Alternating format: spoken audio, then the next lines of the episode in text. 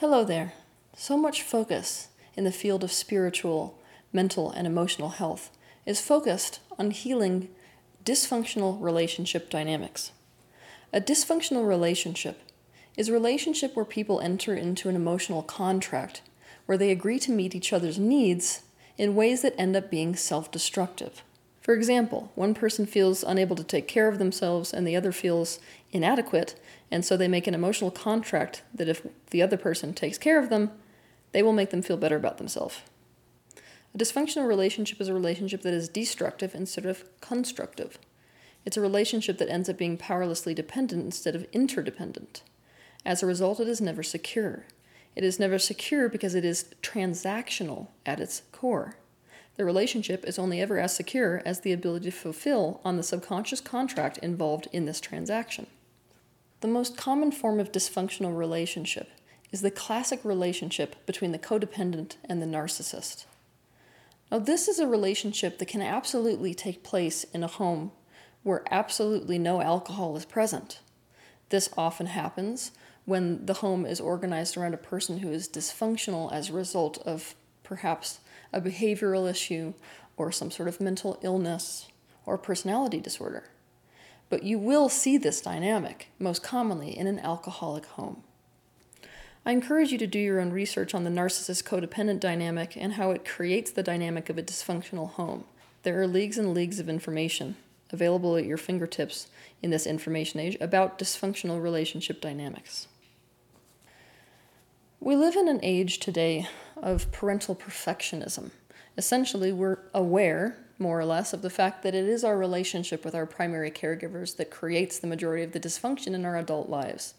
So I don't want this to just spiral into a place where you're now panicked that you're going to screw your own kids up. But for the sake of understanding what's to come, it must be said that if you experience dysfunctional relationships in your adulthood, no matter how healthy your parents or caregivers claimed that your upbringing was, the reality is you learned that particular dynamic because you were in those dysfunctional relationships or observed them when you were a child.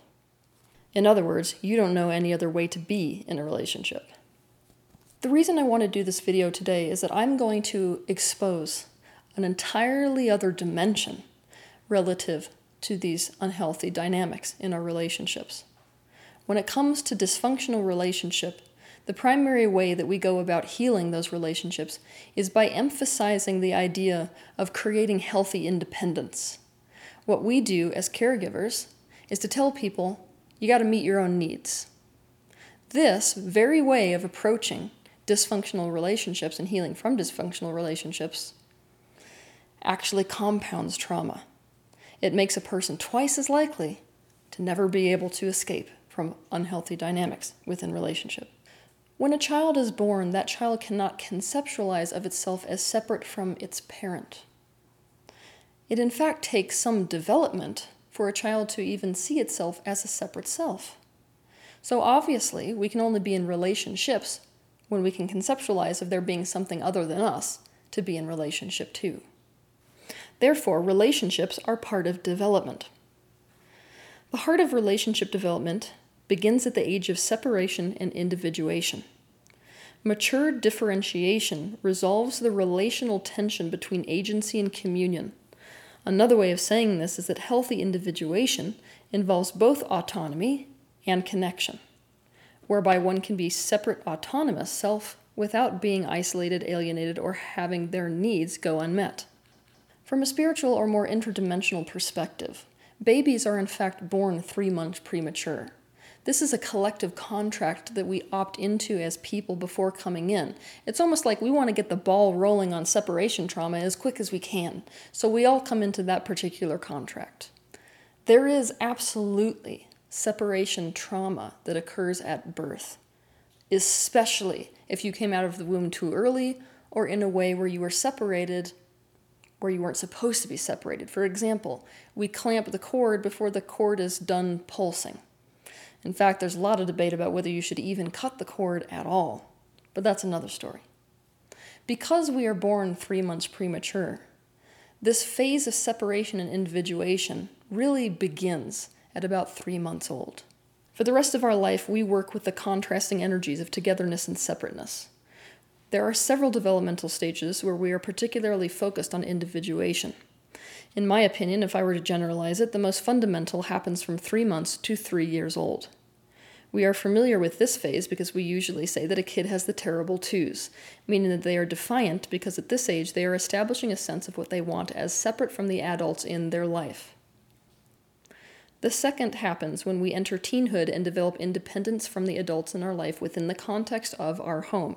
The third, when we enter young adulthood and develop independence in the world when we leave the home. When we begin this life, we cannot meet our own needs. Our needs are in fact met by other people. And it's the sensation we get as a result of seeing our needs being met by other people that then gets us curious about meeting our own needs. What you will see is that a child will naturally progress in the direction of meeting their own needs. I should say, any being progresses naturally in the direction of meeting their own needs in accordance with expansion. It is a progression from powerlessness to empowerment. And this is where developmental trauma comes in. Developmental trauma is trauma that affects a person's ability to progress, develop, or mature in an area that you would normally see progression.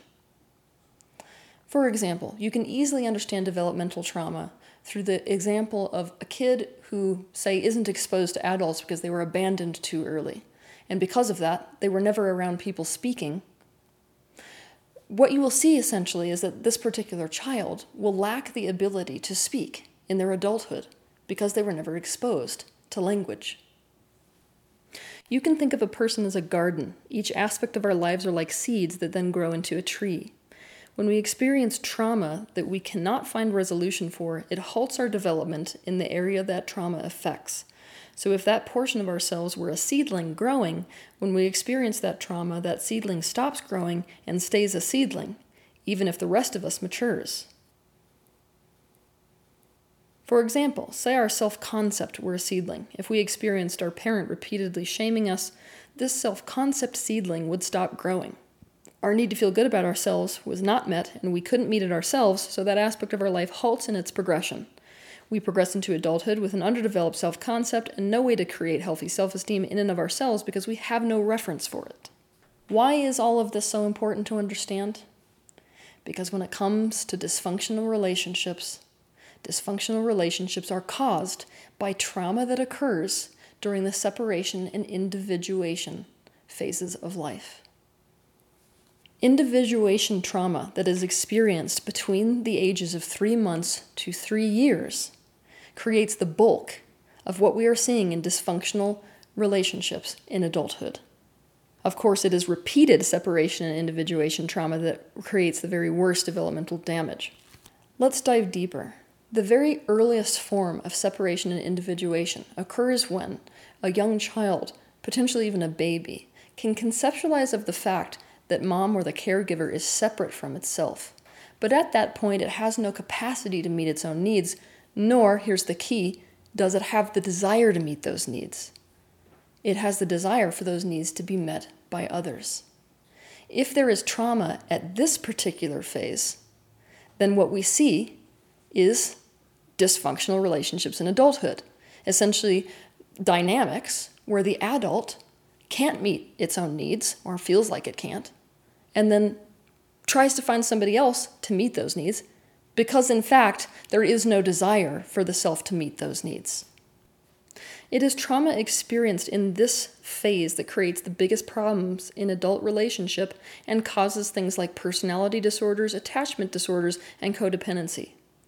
When we experience a trauma at this phase and thus experience a developmental delay, like a very small child, we experience ourselves as being unable to meet our needs even as an adult. But what's more than that, we do not even feel the desire to meet our own needs. We feel the desire still for someone else to meet those needs. This is why we enter into a dysfunctional relationship in the first place with someone who has likewise trauma. In fact, we find the whole idea of meeting our own needs traumatizing because it is a mirror of the original trauma that we had. We couldn't progress forward because no one met those needs for us. That is the unmet need. That's why that aspect of ourselves never developed to the point where we could meet our needs.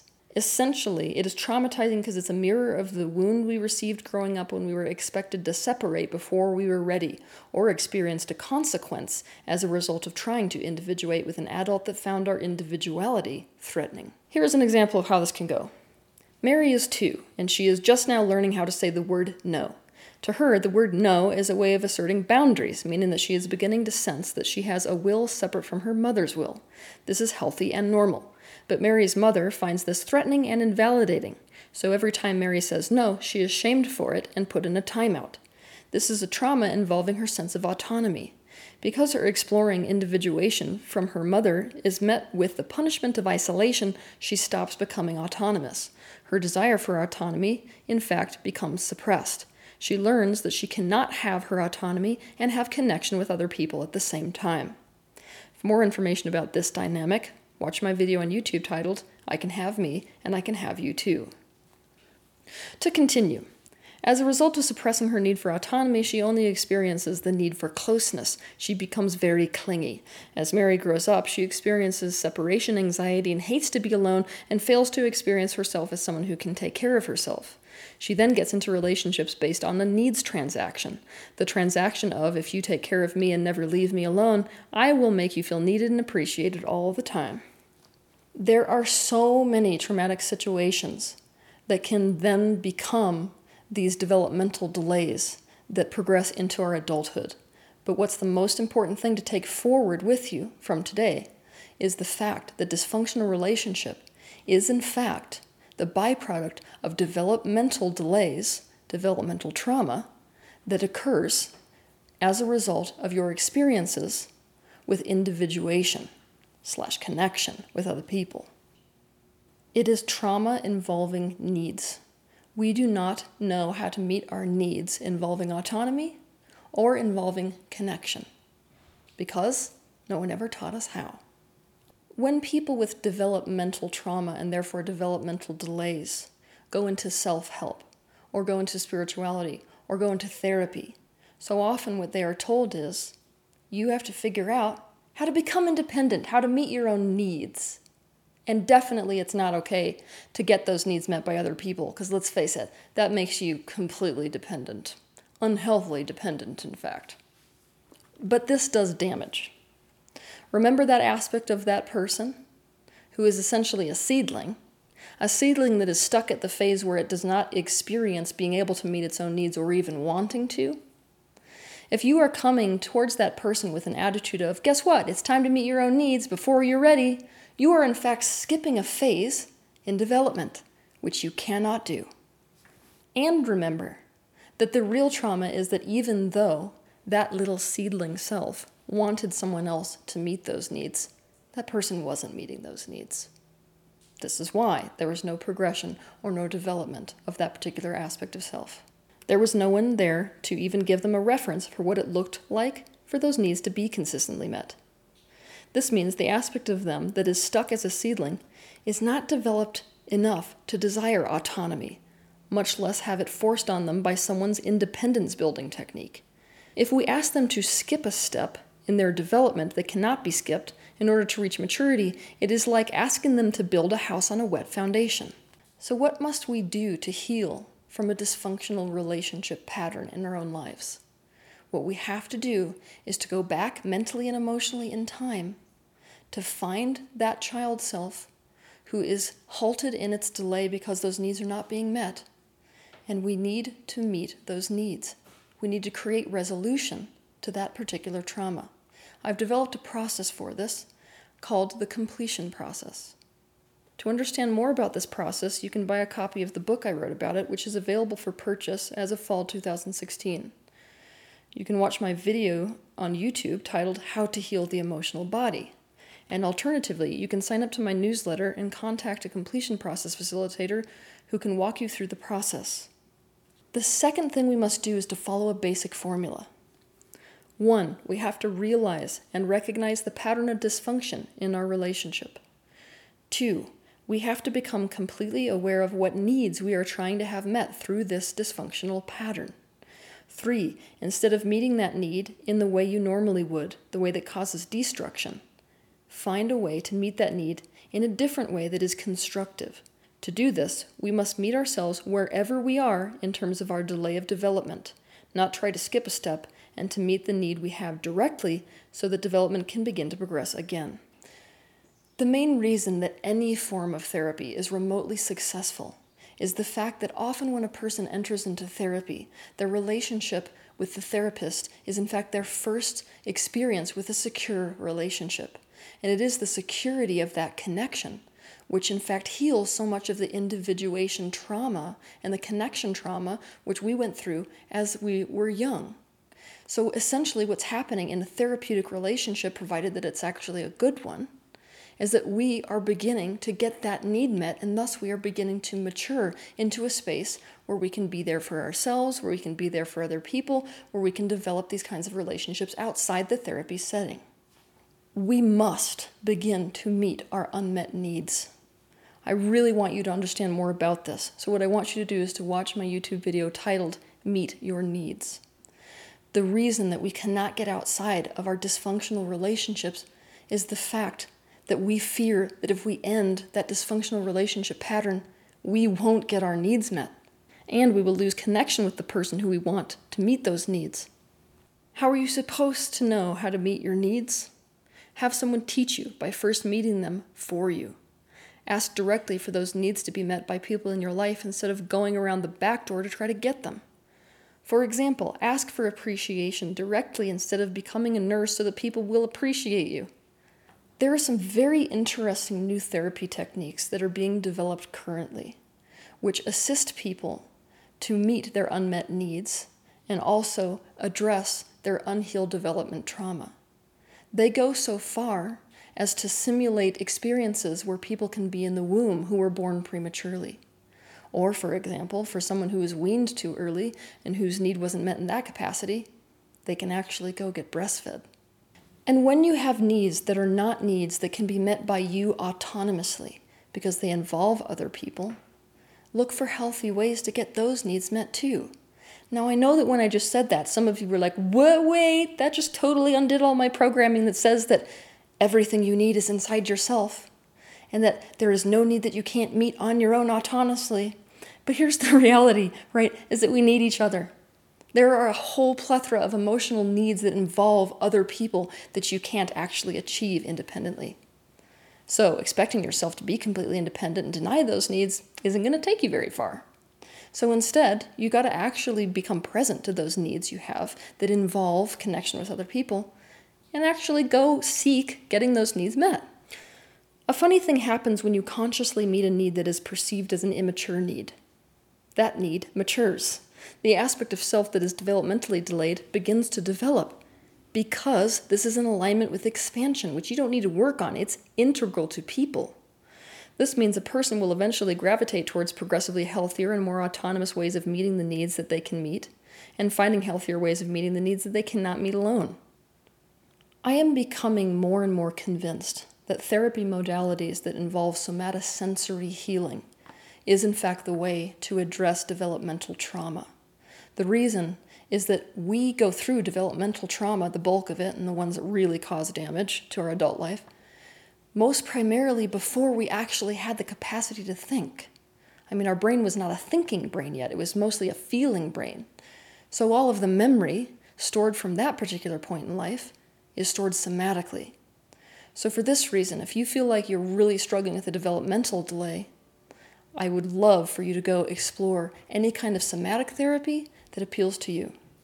How are you supposed to know what a functional relationship looks like and how to create one if you've never seen or experienced one? That's right.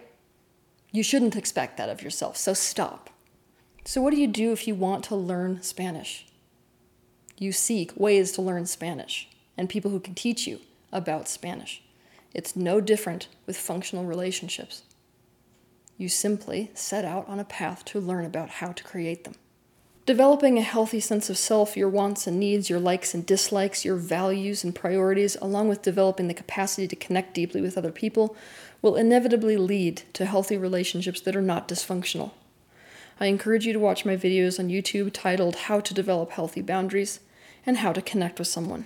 The time has come for us to recognize and begin to heal developmental trauma in ways that actually work. We need to see that it is the root of so many of the adult disorders we are seeing in the world, and we need to see that it is the root of dysfunctional relationships.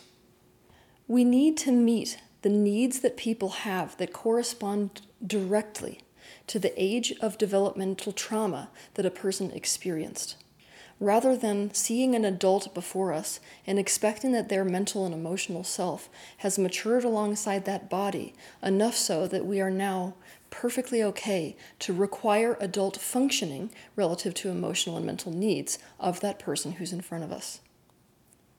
So, that there is some food for thought. Have a good week.